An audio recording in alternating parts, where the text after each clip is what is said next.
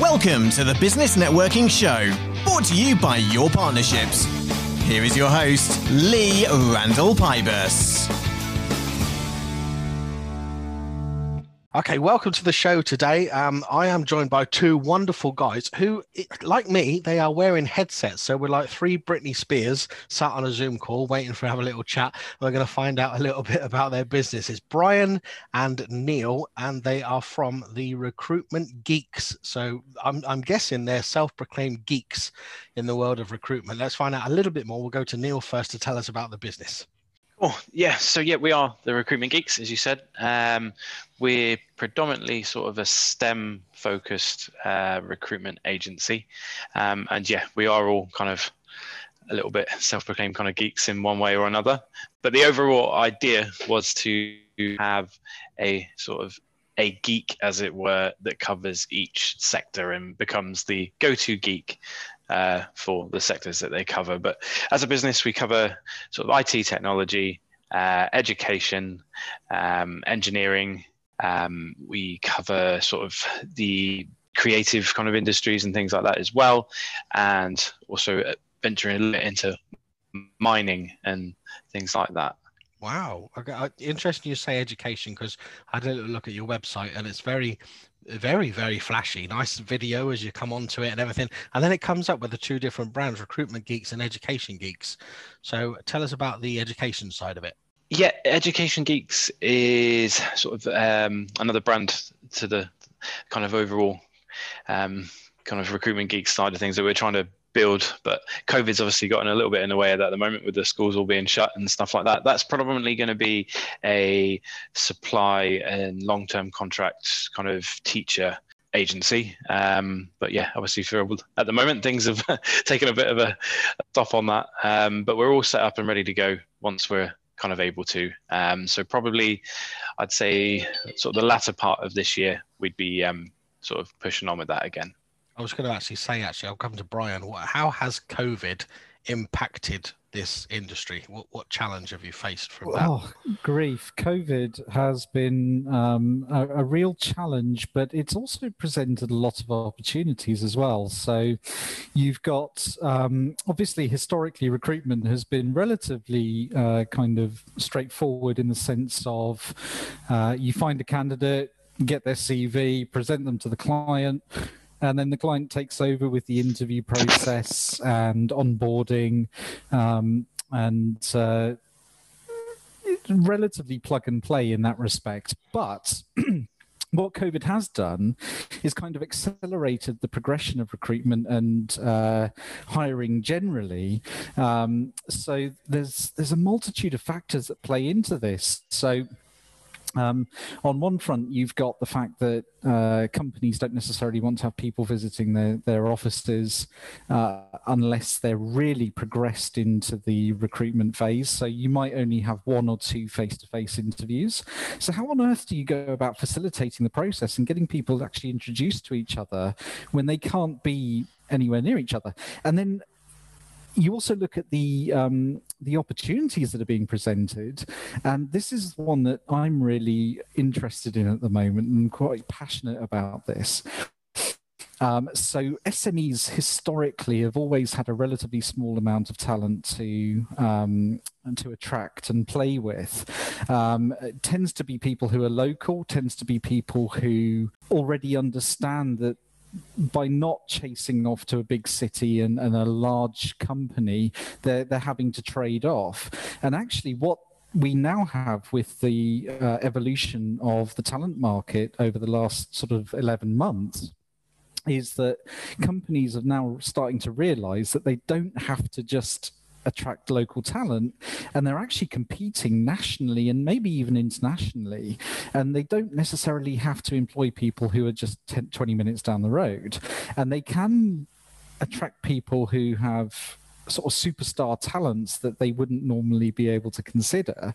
And as long as they get their offer as an employer right and they be sensible about what they're trying to do, the world is really their oyster now. We've also had lots of people where you know they've done the whole interview process remotely and onboarding remotely and never step foot near the company that they're working for, not even in the same city or anything like that. It's different times. It's good. it is different times. A lot of us didn't think that we could do this before, but we've been forced into it. So um, it's like it's opened a, a, whole load of new doors for people. So how did I'll go to Neil first with this one? How did this company start? Tell us your background, Neil. Yeah, I worked for a recruitment company in Exeter for five years.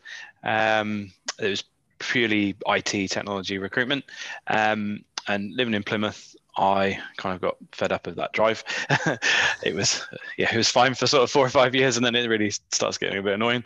Um, so I joined a company in Plymouth, um, and Brian worked there. Um, so we met there, and yeah, just after a couple of years, it was time to kind of set up on my own.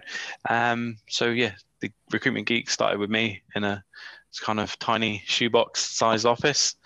Um, and then yeah, over the last four years, we've kind of grown to where we are now, and there's ten of us. And wow. yeah, this uh, it's growing really nicely at the moment. Um, we've literally just moved into a new office in the last couple of weeks. Um, to obviously give us a bit more space with the distancing and things like that. Um, and yeah, we've just kind of outgrown the off that we were in, um, and yeah, ready to to crack on again. Really, now that the world's woken back up properly. Yeah, now we've got a little roadmap, so to speak, when things are starting to open. I suppose people are getting things in place. So, um, Brian, yeah, obviously we've just heard that Neil met you in the same place in Exeter. So you obviously got on well, the two of you. You can you can say that he's a nice guy, even though he is. He is a nice guy. Yeah. uh, he can pay me the tenner later that he owes me now. Hang on, it was payday today. oh dear, brilliant. Um, through with the different industries that you work for and that you provide recruitment for, which industry do you find the most challenging to fill recruitment positions for? Is there one? I think I think one area that really is um, challenging at the moment is accountancy and finance, and I think there's a number of factors playing into that. So going back to the STEM focus, that would be the the maths part of that stem. Um, and I think what we're finding is that a lot of um, experienced and well qualified candidates are not necessarily very keen to move away from a role if they're securely in post. And, and what that does mean is that um, if I if I roll back to January 2020, um, the unemployment figures across the UK were actually at the lowest kind of level they'd been for years and years. And um, I think the average across the entire country was 3.4% unemployment. Um, so it was very much a candidate driven market, um, and employers really had to offer a compelling um, business case for somebody to come and join them. And uh, within accountancy and finance, that definitely seems to sort of be the situation even now. And I think it's possibly even exacerbated by the COVID situation, with people just wanting to sit tight and be very um, cautious about their next career move. And we have an accountancy and finance specialist who um, is uh, he was actually that's his degree subject and he, has been in that industry uh, and he's sort of tearing what's left of his hair out over the state of play with candidates at the moment and trying to work out innovative ways to attract candidates to new opportunities um, would you agree with that neil yeah, definitely. The yeah the accounting and finance side has definitely been a the slowest one. Um, whereas all the, the other markets we touch, obviously other than education, um, has been sort of full steam ahead. So yeah, it's um yeah certainly the challenging one. Okay, is is there a specific industry that are more frequently looking for recruitment services than others? I mean, the IT has always been a busy a busy industry um, ever since I've I've been dealing with it, and I'd say that would probably be our busiest side. Um, but also we, we do quite a lot in white collar construction as well that is very um, at the moment with surveyors and things like that. So yeah, I'd say we're across the board is pretty busy at the minute. It's pretty good. And have, have you found? Uh, obviously, we've touched on the COVID thing, but have you found a different? There's been different types of jobs become available since the, the, the virtual world has come about. Definitely a lot more remote jobs um, where you know historically maybe they weren't you know especially a lot of companies that like brian touched on a little bit earlier that you know before weren't so keen on home workers and things like that and just had that small geographical area that they looked at their candidates for. Um, whereas now yeah companies are seeing the benefits of working from home and people working from home and it's opened that net up a bit um, also we the one issue we are we are we have been getting is people maybe long term not wanting to return to an office which is a mm. another tricky point that we're going to get over the next sort of 12 months i think as things transition back to something normal-ish um, but yeah that's going to be another challenge uh, interesting. This is this is definitely an industry that could never get boring, is it? Because it's it's different every day by the sounds of it. oh, there's always something like I've been doing this for like ten years, and yeah, I see. Even sometimes I still do stuff that I'm like, really, um, or I didn't, or just things that come out of you know come from a. I think I've seen. I think that I've seen every angle or every different scenario that can happen, and then even I get surprised sometimes. I'm just like, wow, okay, didn't see that happening. Um, That's good. But, it keeps you interested. Keeps you on your toes. Yeah, and I'm I'm quite a chilled kind of person. So I just, you know, I take the the good with the bad, and it, you know, I'm quite stay in the middle. But this this industry can certainly, um, if you're quite a volatile person, I suppose you could it could send you send you a bit crazy. So Brian, um, take me now on the, the, the the customer journey, so to speak. So, uh, say I'm a business coming to you uh, to recruit some staff. What's the process? What do you do then in the background? Okay, so so um, it's really interesting actually because the industry generally um, kind of works on the sim- on similar models. So you have um, contingent recruitment, which is what everybody thinks of when they think of recruitment, which is that that real um, brief five or six different recruitment companies on on your vacancy. They advertise they kind of draw up short lists and then they just throw cvs at you. And they'll probably be involved with organizing interviews managing the offer process and everything else but it, it's very much of a muchness. We try and be a little different. So we're uh, going back to our geekiness. um, the recruitment system that we have selected is really uh, very much at the leading edge of what recruitment companies are able to access.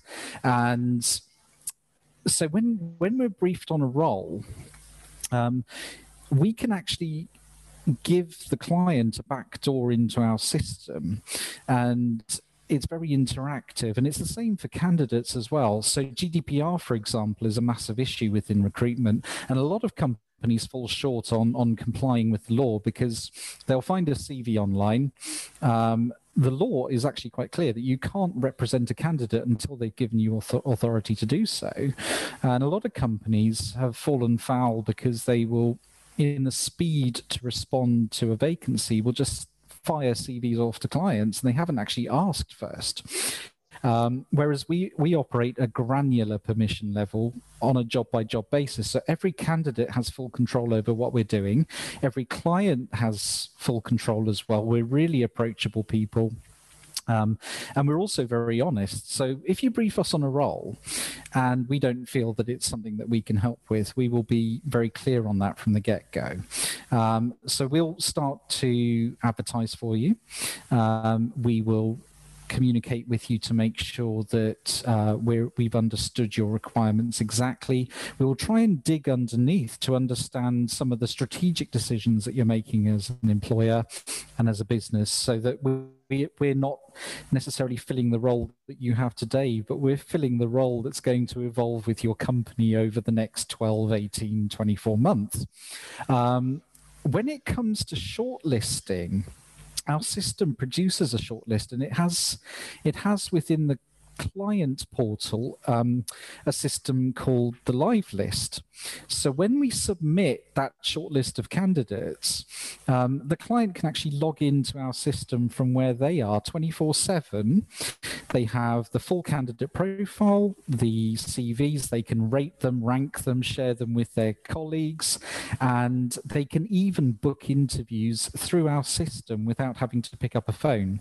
So they they put in their their sort of proposed interview schedule, hit a button, uh, the candidate gets an email, we get an email, and as soon as the candidate says yes, I can attend, then everybody gets a confirmation, and the interview is all set up within our system. It's just a smarter way of working, and it gives extra options, and and then the system kind of moves with us throughout that process, right the way through to offer, um, and I haven't even touched on another thing that we've uh, added recently, which is Odro.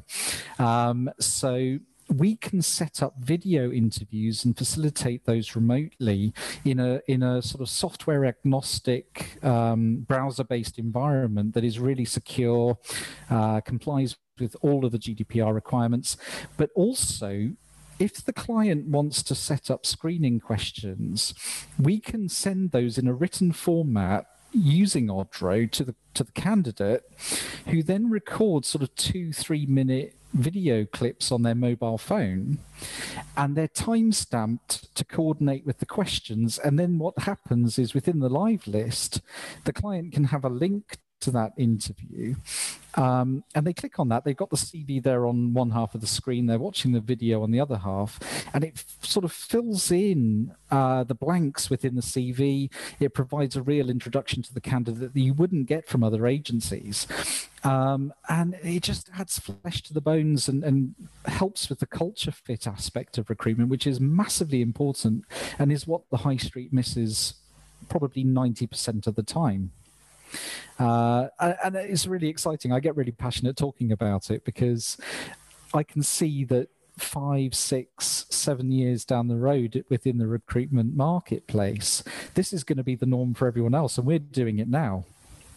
I think that's brilliant. I love that little little thing you just told us about the video aspect of it because it makes such a difference to see uh, as someone who's employed people in my my own business as well. It, it makes such a difference than just the written word from someone to actually mm. see their face and see their facial expressions. Just those little things make such a difference.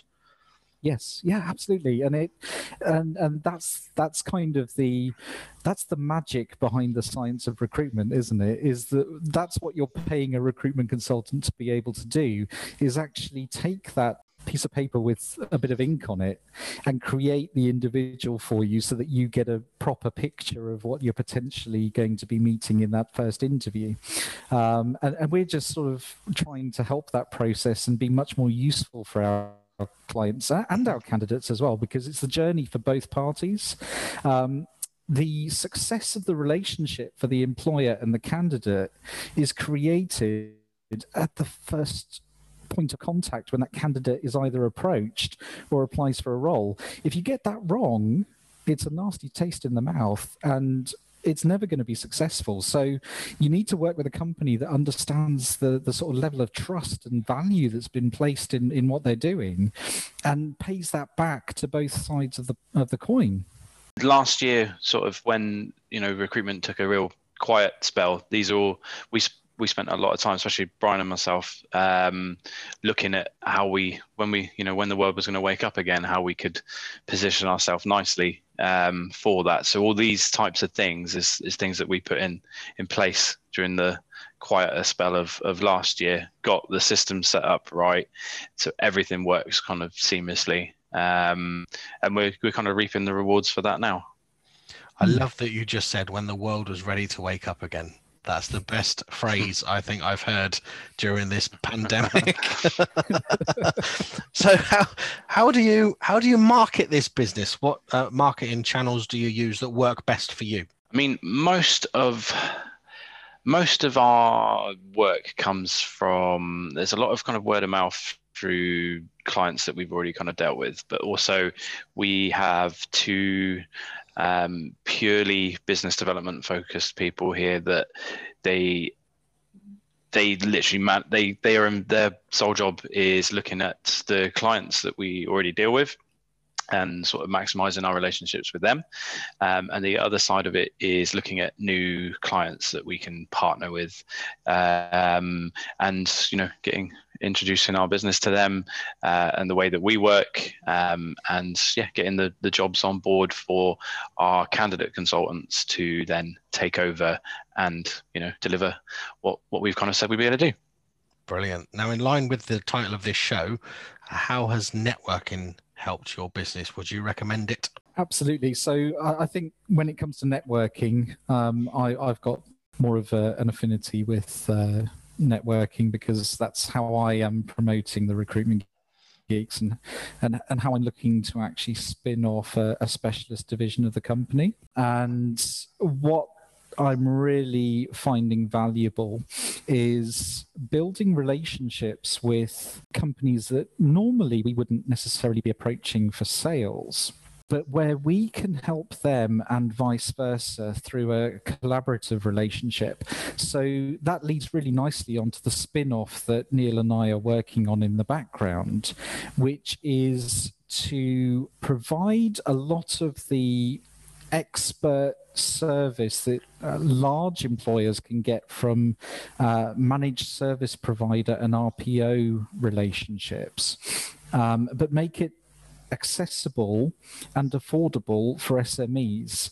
Um, so, for example, I, I, would look to work with an HR consultancy and their clients and almost become an HR business partner for their clients. But at, when we're looking at their vacancies, we're, we're looking strategically and then we're picking um, training providers and, and development solutions for new hires that get them embedded into the company, provide that level of expertise that's going to help that company really stand out as a, a leader in its marketplace and help the company to grow. Uh, and what we're looking to do is is provide the sort of value that you don't get from recruitment companies normally, which is helping it helping business owners to unlock the potential that's already actually inside their business. I look at recruitment as as very much a holistic part of the business's overall success strategy that new hire if you're if you're running a small business every single member of staff that you hire as a percentage of your overall workforce they're much more critical than if you're running a company with thousands of people working there. Because if you make a mistake and you have 15,000 staff 3 months later you just say thank you bye bye and find someone else. Whereas if you've placed all that investment as a percentage of your annual turnover into one person and it doesn't work out, that's an absolute disaster. Um, so getting it right first time is critical, and you've only got one one chance to get it right the first time. Um, so that's where we're going to um, really have an impact, I feel, and I'm working hard to build up those relationships now. COVID kind of got in the way because the plan with me joining last year was to actually do this from the get go. We, we parked it, put it on hiatus, uh, and now we're all, all, uh, all steam ahead again. Um, and I'm, I'm, sort of speaking to training providers who work with SMEs, um, I'm speaking to large, larger training companies that provide the sort of statutory training, and what we're hoping to do is is make it more affordable by uh, providing a, a, volume of business to those providers, um, and and we can save costs for our clients as well, and then. Um, we're also tying that in with uh, effective screening as well to ensure that culture is protected within smaller companies as well because one person who's not fitting that culture is going to have a massive impact on the overall feel of that business. So it's really critical that we're um, almost like a puzzle piece making sure that that person fits right into the right hole and you're not jamming in a, a square piece where a, a round piece would have gone. Um, so uh, that that's my challenge over the next 12 months how to make that into a, an established service that is really starting to uh, make headway in the local marketplace. Brilliant. Well, I think what you guys are doing is absolutely fantastic. Listening to you in in a little bit more detail than I have done before, the culture you're creating and the journey that you're taking your clients on uh, is just is perfect. So um, that I think it sets you apart from the rest. So well done to you too. Uh, so let's uh, let's finish off by f- finding out how people can get in touch with you. So Neil, tell us how people can contact you both. Best way is usually you know always pick up the phone you know, our telephone number is 01752 547 um, or if they want to drop an email over to just info at therecruitmentgeeks.com, then we'll um, yeah pick that up and, and go from there. Awesome, guys. Thank you very much for being on the show. It's been an absolute pleasure. I'm just going to take this opportunity now at the end of this episode to tell you about another podcast that I am proud to be a part of. This is with two good friends of mine, James Twigger and Martin Bignell. Uh, we started this uh, literally about a month ago. It's called Three Dads and a Business Book. So make sure you check that out on all of the platforms, any of the platforms that you're using. Uh, we literally uh, peaked at number 64 in the business podcast charts on Apple after just one episode. So if you like your business books, go and check that out. It's a light-hearted review on uh, how good these books are or how bad they are. Don't forget to rate, review, and subscribe to this podcast as well because it helps us get a reach out to more listeners. We'll be back soon for another episode. Bye. Thank you for listening to the Business Networking Show, brought to you by Your Partnerships. Check out all our upcoming networking events at yourpartnerships.co.uk.